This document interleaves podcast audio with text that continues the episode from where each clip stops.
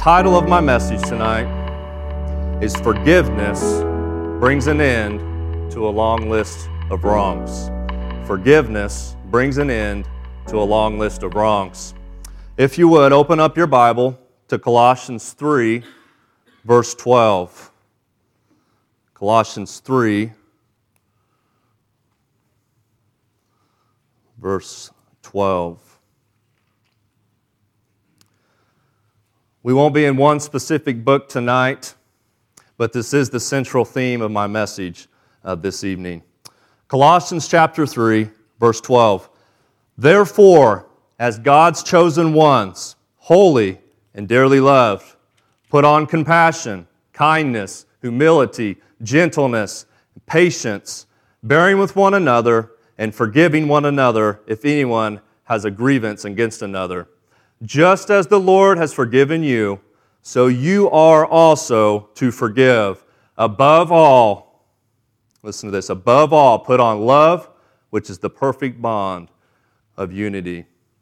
You know, forgiveness is such a beautiful thing when we're on the receiving end, not so much when we're on the giving end. Let's go ahead and open up in prayer. Lord, I need you, God, tonight. Lord, I need you to move in a mighty way, God. Church doesn't need to hear from me, they need to hear from you. God, I pray, Lord, that you would anoint the message, anoint my lips, Lord, to preach the gospel. Only have me say what you'd want me to say, nothing more, nothing less. We love you. In Jesus' name, amen.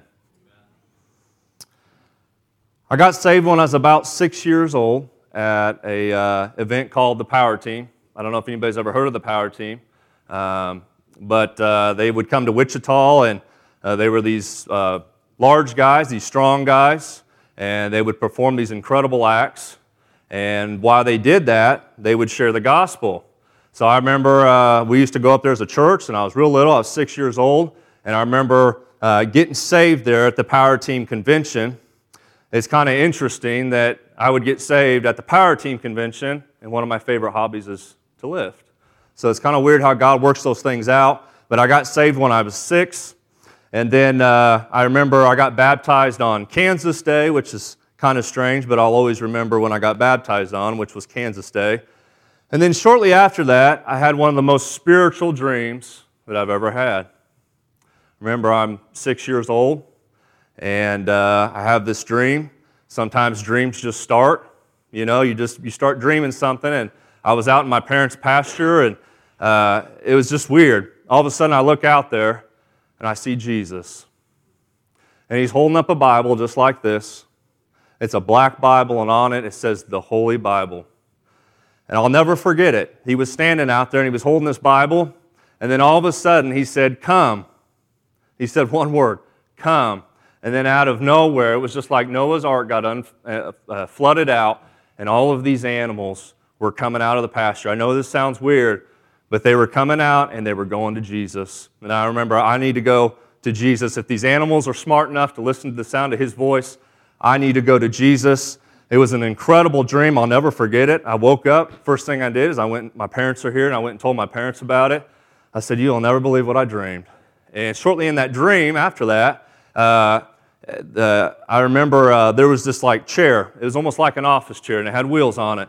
And it's starting to go around the earth and the earth starts to quake, and the ground starts to crack below me, and the ground turned a blood red. And looking back, I started meditating on this, but the ground was red, it was starting to quake. Remember, I was six, so this would have been in uh, 94, 95. Uh, like Kansas wasn't having earthquakes then, right? Now we're having earthquakes, so it's kind of weird. But, anyways, the ground was, had turned red, it was cracked, and this chair was going around, moving around real fast. And all of a sudden, I was forced to sit in the chair. I was forced to sit in the chair. I couldn't figure out. And after that, I woke up. And looking back, I, meditated on it and I was thinking, maybe that was, uh, maybe that's how it's going to be. You know, maybe that's the judgment seat. I don't know. It was just weird. It forced me to sit in this chair, and I'll never forget the dream.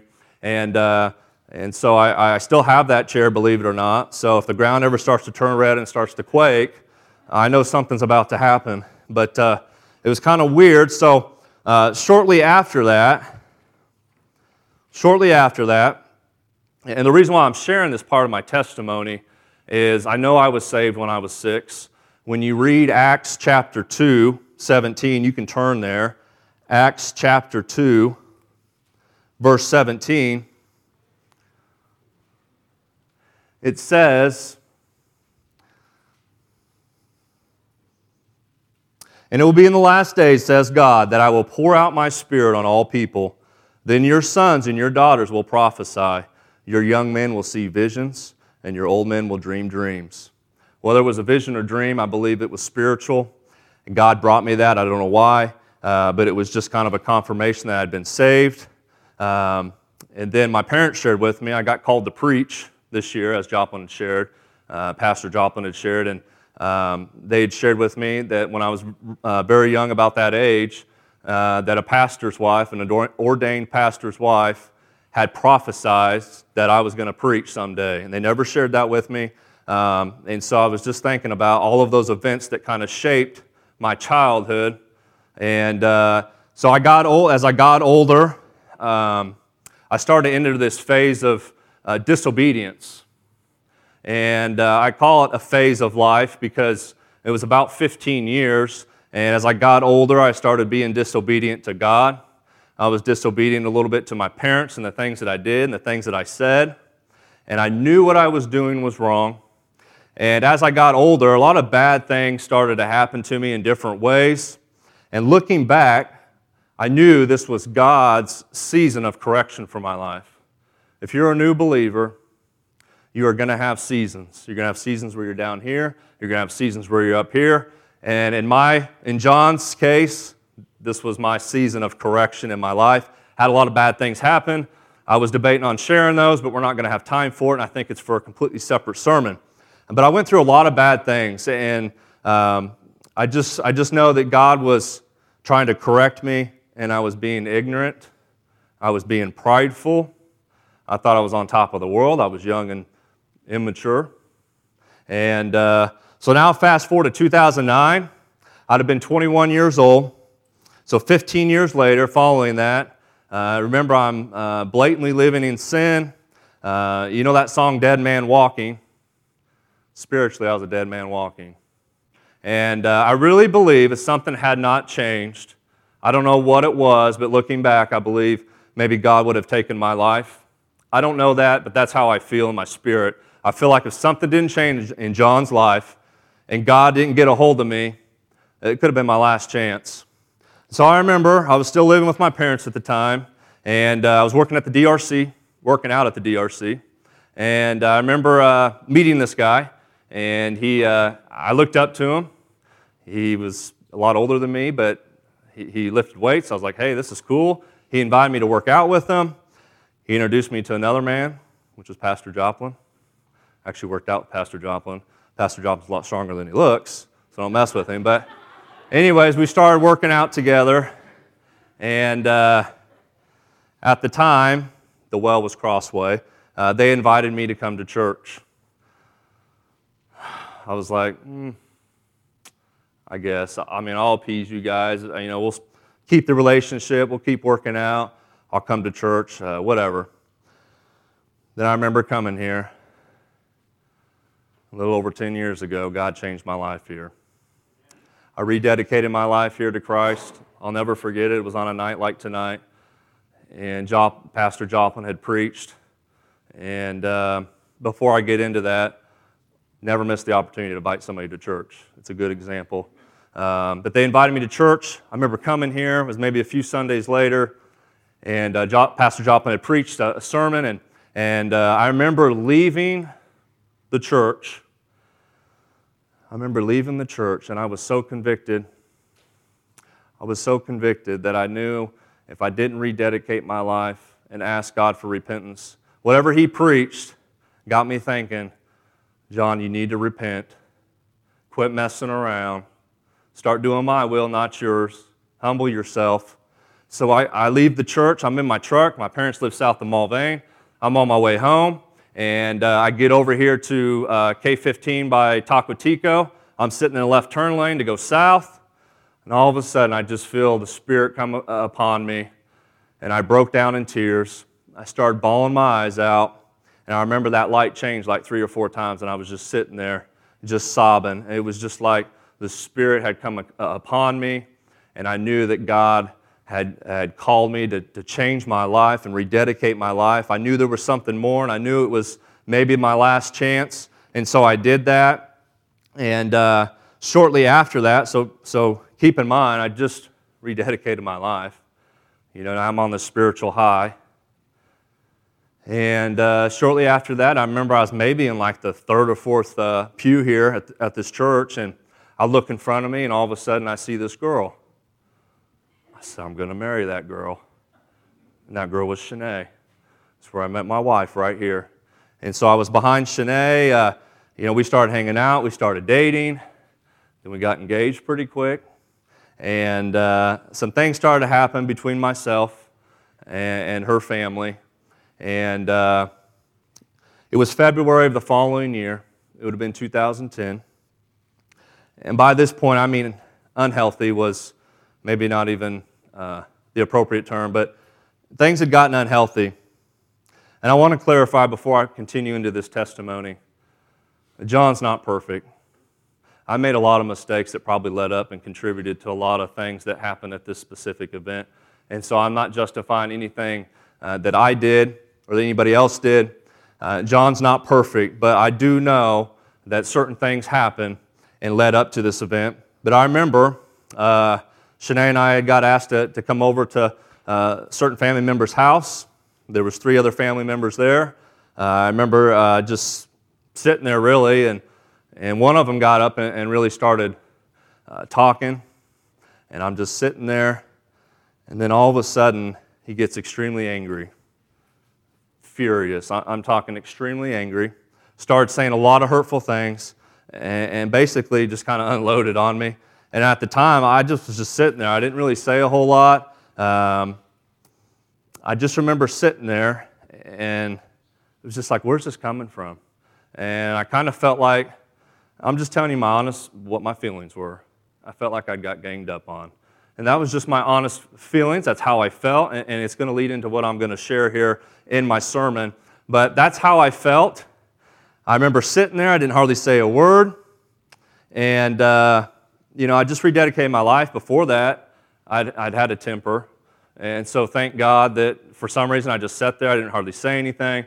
I'm thankful that me and this family member didn't, didn't go to, to fist with each other. Uh, and nothing physically happened, it was all verbally. Um, but uh, these things happen. I was crushed. I remember leaving there bitter. I was very bitter towards uh, this individual. I was very bitter towards Shanae's family very bitter. You could have carved the Grand Canyon between us. That's how far apart I wanted to be from her family. I mean, I was terribly crushed. Uh, these things happen. Listen, I, I'm not glorifying what happened at all. What I'm about to glorify is how God can take a shattered relationship and mend it back together. This one event let me, left me hurt with a lot of anger, a lot of bitterness, uh, confusion, um, pain. The devil is the author of confusion. All of these things weren't of God. And that's how I felt. I'm just telling you how I felt and what led up to this and why uh, these things started to happen. But simply put, I was done with these people. In my mind, I was done with them. And I remember having a, a discussion with Pastor Joplin. We were over at the DRC parking lot, and he said, John, he said, Don't leave. Don't run from the situation. He said, I'm your pastor. Let me try to take care, you know, let me try to do what I need to do. And uh, that was one of the first mistakes that I, I made is I didn't listen to Pastor Joplin. And I still remember that conversation. We were sitting in the truck. Shanae and I ran from the situation. Not, we didn't move another state away, but we just ran from the situation. I got married to Shanae uh, without ever forgiving uh, forgiving her family or even reconciling or even asking for forgiveness. We ran from the situation. And uh, I do remember that one of the family members reached out to me, and this was the individual that uh, kind of lost his temper. Uh, several months after that, asking for forgiveness. I truly believe he had forgiven me, even though I didn't ask for it. And I believe that uh, he really was sincere in his apology. But I didn't really fully accept it, and I wasn't really uh, sorry for my actions at the time. I was still bitter. But the devil used this one event, he used this one event to take me and separate me from God, and he held me hostage. He held me hostage because everything that I did for a year and a half did not matter. We were going to church at the time, but there was a spiritual drought. Uh, I was bearing no fruit. Shanae and I were miserable, very miserable. and uh, all because of unforgiveness. All because of unforgiveness. I really believe I was holding on to the pain. Let me tell you something when you're severely wronged, it hurts.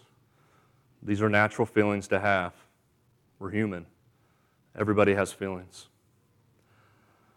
But one day, out of nowhere, I get this text message. It was from Shanae's mom. And she said, What a beautiful testimony would it be for us to be able to be a family again and get back together and start having family events and, and do things again as a family. Instantly in that moment, instantly in that moment, I just remember something came across me.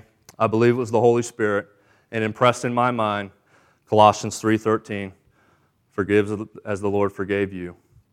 And at that moment I unilaterally said this isn't working anymore, God.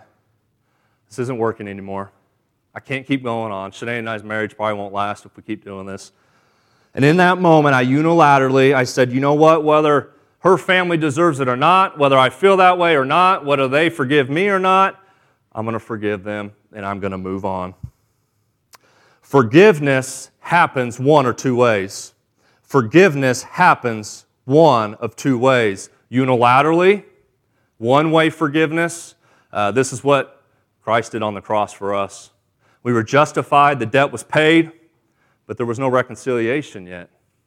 One way forgiveness, in my opinion, is the hardest forgiveness uh, to apply or to give somebody to release them of a wrong they've committed to you. Uh, let me explain. One, maybe they haven't asked for forgiveness. Maybe they don't deserve it. I know I'm speaking to somebody tonight that is experiencing what I'm talking about you have unforgiveness. Something happened and you're holding on to it and you're not letting it go. If somebody doesn't deserve it, God said, forgive them. Maybe uh, they're not here anymore. Maybe something happened when you were younger. Maybe something happened uh, a few years ago and now they've died and they've moved on. You can't go ask them for forgiveness, but in your heart, God says, forgive. Maybe uh, you don't know where they moved, you don't know where they live. Forgive them. That is one way forgiveness.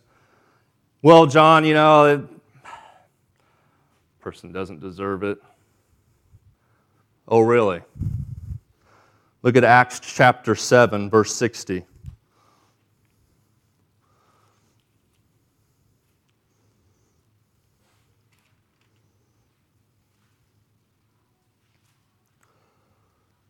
I think it's safe to say none of us have been threatened to be stoned to death. And if we were being stoned to death, I don't think any of us would have the power to sit there and forgive somebody that's stoning us for no reason. Listen to this. Back up just a little bit. While they were stoning Stephen, he called out, Lord Jesus, receive my spirit. He knelt down and he cried out with a loud voice, Lord, do not hold this sin against them. And after saying this, he died. They hadn't asked for forgiveness. yet Stephen still forgave them. The other forgiveness, which is two way, this is now involves two parties. So the one that was wronged and the one that the wronged the person. Somebody asks for forgiveness, the other one forgives. This is two way. This is where reconciliation can happen. This is where the healing can happen. And really, this should be what we try to focus on when we do ask for forgiveness or we need to forgive somebody is working towards reconciliation that's the ultimate goal. It's a transaction, it takes two parties, and they're not one and the same. But Jesus said, God said, no matter what, forgive those people that wrong you. Forgiveness really is just releasing a debt, whether it's one way or two way, but it leads to a higher chance of reconciliation. Uh, what makes it possible to forgive, and this is kind of what uh, really uh, dwelled in me when I was, when I was meditating on this and studying, uh, is to recognize that you have been forgiven, that we have been forgiven. Don't lose sight of this. We have all needed forgiven. Uh, no matter how big or how small, we have all needed to be forgiven. Don't let the devil keep you captive like he did me with the hurt and the pain. This is what he desires. God doesn't desire this for you. God doesn't desire for you to hold on to this pain and hold on to the unforgiveness, the bitterness, the anxiousness, everything that comes along with it. It will separate you so far from God. But He doesn't desire this for you. In fact, you can't be in right standing with God if you are unable to forgive. Let me explain. I'm not talking about the legal forgiveness part of it, that is your salvation. I'm talking about the relational forgiveness which is conditional. I don't have to forgive somebody, they don't have to forgive me. But we're supposed to. That's the relational forgiveness. Lacking to forgive will distance you from God. God reminds us, Forgive as I forgave you, over and over and over. It's repeated throughout the Bible. In fact, God says there is no limit to how many times someone deserves to be forgiven. Well, John's brother so and so, this is the 13th time they have wronged me. Yeah, we all know somebody like that, but guess what? God says forgive them. God even goes on. Turn to Luke 17, 3 through 4.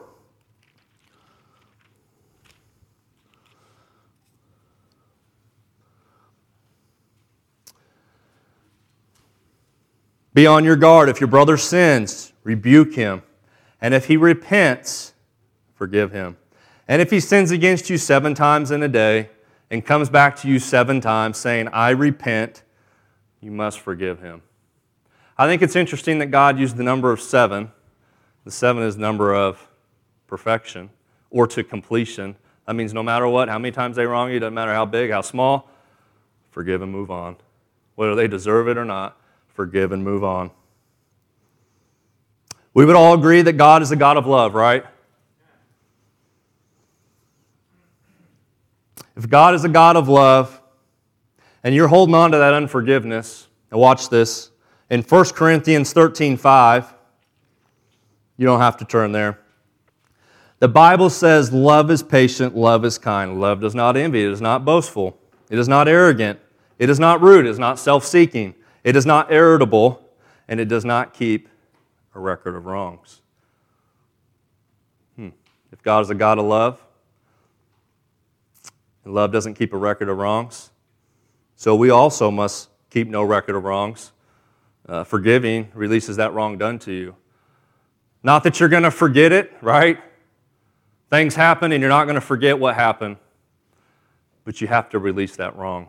You have to let it go. You can't keep a record of it and keep dwelling on it. It ain't going to do no good. And if you're still dwelling on it, you probably never did forgive the person, anyways, right? Dr. Tony Evans, he's a pastor down in Texas. I wasn't going to do this, but I think sometimes people have a hard time dealing with letting things go. And he gave a good analogy. He said, Those old church bells in those big churches, they used to have this, they used to have them old big bells, and somebody'd have to go up there with a rope, and they'd have to swing it, ding, dong, ding, dong as long as they held on to it, ding, dong. But as soon as they let go, ding, dong, ding, dong. Till you couldn't hear it anymore. That is what unforgiveness is, or forgiveness is. That is what the analogy is. When you let go of it, you will quit dwelling on it. And that's what God says we're supposed to do. So, we must also keep no record of wrongs. And if we keep no record of wrongs and you are forgiving, you're acting in the greatest commandment that God gave you and I for each other, which is 1 Corinthians 13 13. Now, these three remain faith, hope, and love. But the greatest of these is love.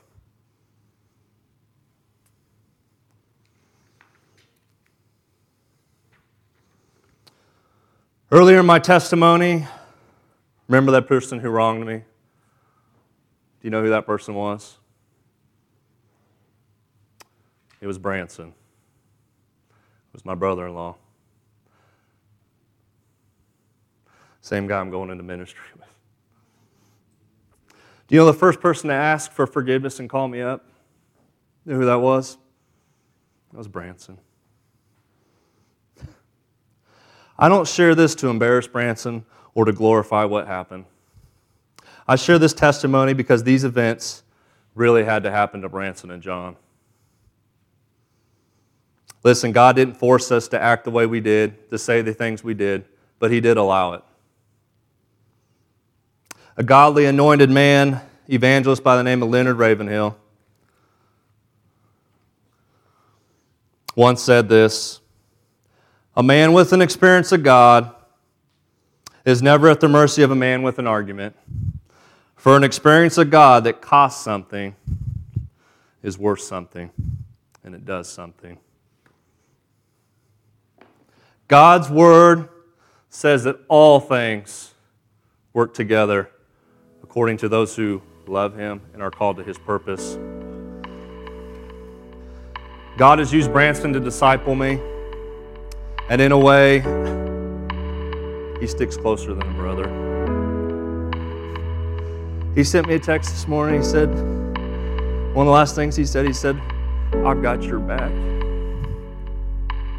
Oh, I could start cutting laps right now. You don't even understand. The healing that God has done, and only through God, He has healed our family, He has healed the relationships. We're serving God together. What a better testimony. But it started with forgiving. It's going to happen to you. If it hasn't happened to you, get ready. You are going to get wronged, and it may be it may be a big one. But you have to be ready to forgive. God says we're supposed to do it. This ain't John telling you. This is what God's word says. We have to forgive. In closing, there was one man who demonstrated forgiveness the best. His name was Jesus. In Luke 23 34,